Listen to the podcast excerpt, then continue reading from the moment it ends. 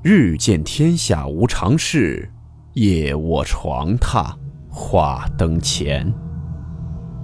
欢迎来到木鱼鬼话。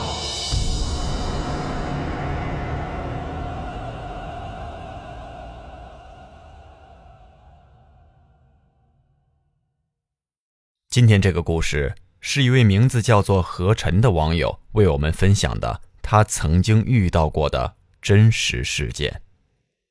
事件名称：铁道旁的宿舍。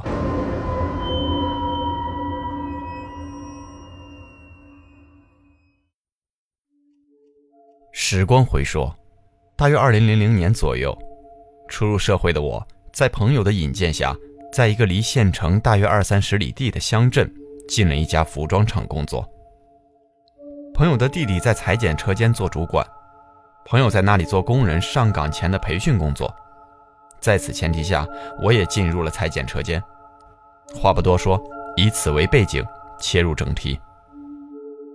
宿舍就是离火车道不足一百米的一座房子里，房子是两间，我们住外屋，里屋是一个上了锁的房间。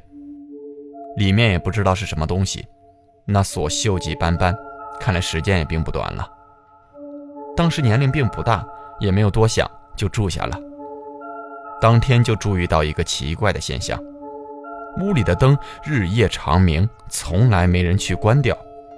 我当时问为什么，原来的人都说你不用管，反正都是公司的电。就这样，我也没有多想，也没有再多问什么。就这么孤零零的一座房子，就成了我人生第一份工作的住所。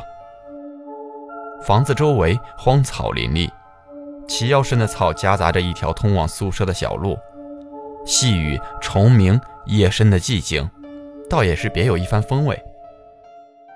就在某一天的晚上，晚上十点下了班，我一个人溜溜达达的往回走，快要走到宿舍的时候，忽然发现灯灭了。我心里还纳闷呢，谁这么勤快，还给灯关了？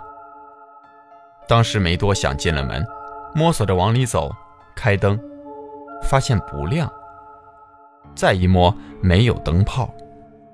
然后我就在上铺有灯泡的地方摸索。就在我刚摸到灯泡的时候，忽然门无风自动，咣当一下自己关上了。当时我就心里一惊，嘴上说道：“别闹哈，人吓人，吓死人的。”没人回应我。我一想，这不是我下班最早吗？没人回来啊，心里越发的紧张。这是套间门，那个锈迹斑斑的锁了的门在吱吱呀呀的自行张合。我倒退着摸到门边，把门慢慢开了一条挤出去的大小，带着竖立的头发，撒丫子在奔，一路奔到了车间门口，缓了缓气，镇定了一下，等着其他人下班一起回去。又过了几天，又来了一个小伙，住我上铺。聊了几句，就算熟悉了。晚上十二点左右，大家都深入睡眠的时候，这个小子叫我：“刘哥，刘哥，你醒一醒，有人来咱屋了。”我睁睁眼，哪儿有什么人啊？快睡吧，明天还得干活呢。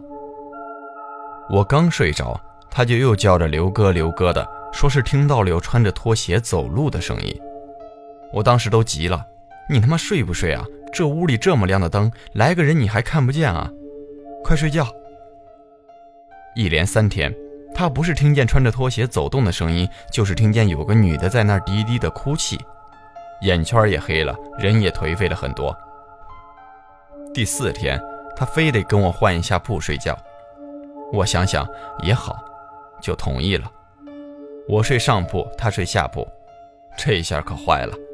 晚上一睡着，我就到了一个不知名的车间开始干活，满车间就我一个，面对着那么多的机器，干了一宿的活，早晨起来浑身酸痛。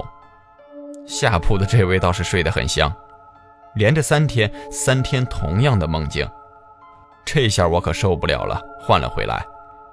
那小伙不久也就不做了，去了别的地方。因为好奇，找来了元老级的老员工去细问缘由。原来，这服装厂的前身是一家皮革厂，这个宿舍原来是个女宿舍。当年有个二十多岁的女员工，因为感情问题，在那屋上吊自杀了。后来皮革厂关闭，改了服装厂接手，就改成了男生宿舍。三个月后，我也辞去了这份工作。现在想来，当时的情况，或许就是那个女员工。仍有未了的心愿吧。这个故事或许不够精彩，但确实是真实经历。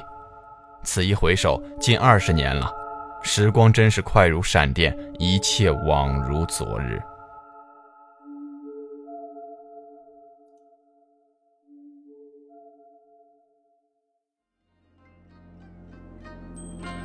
好了，我们今天的故事到此结束。祝你好梦，我们明晚见。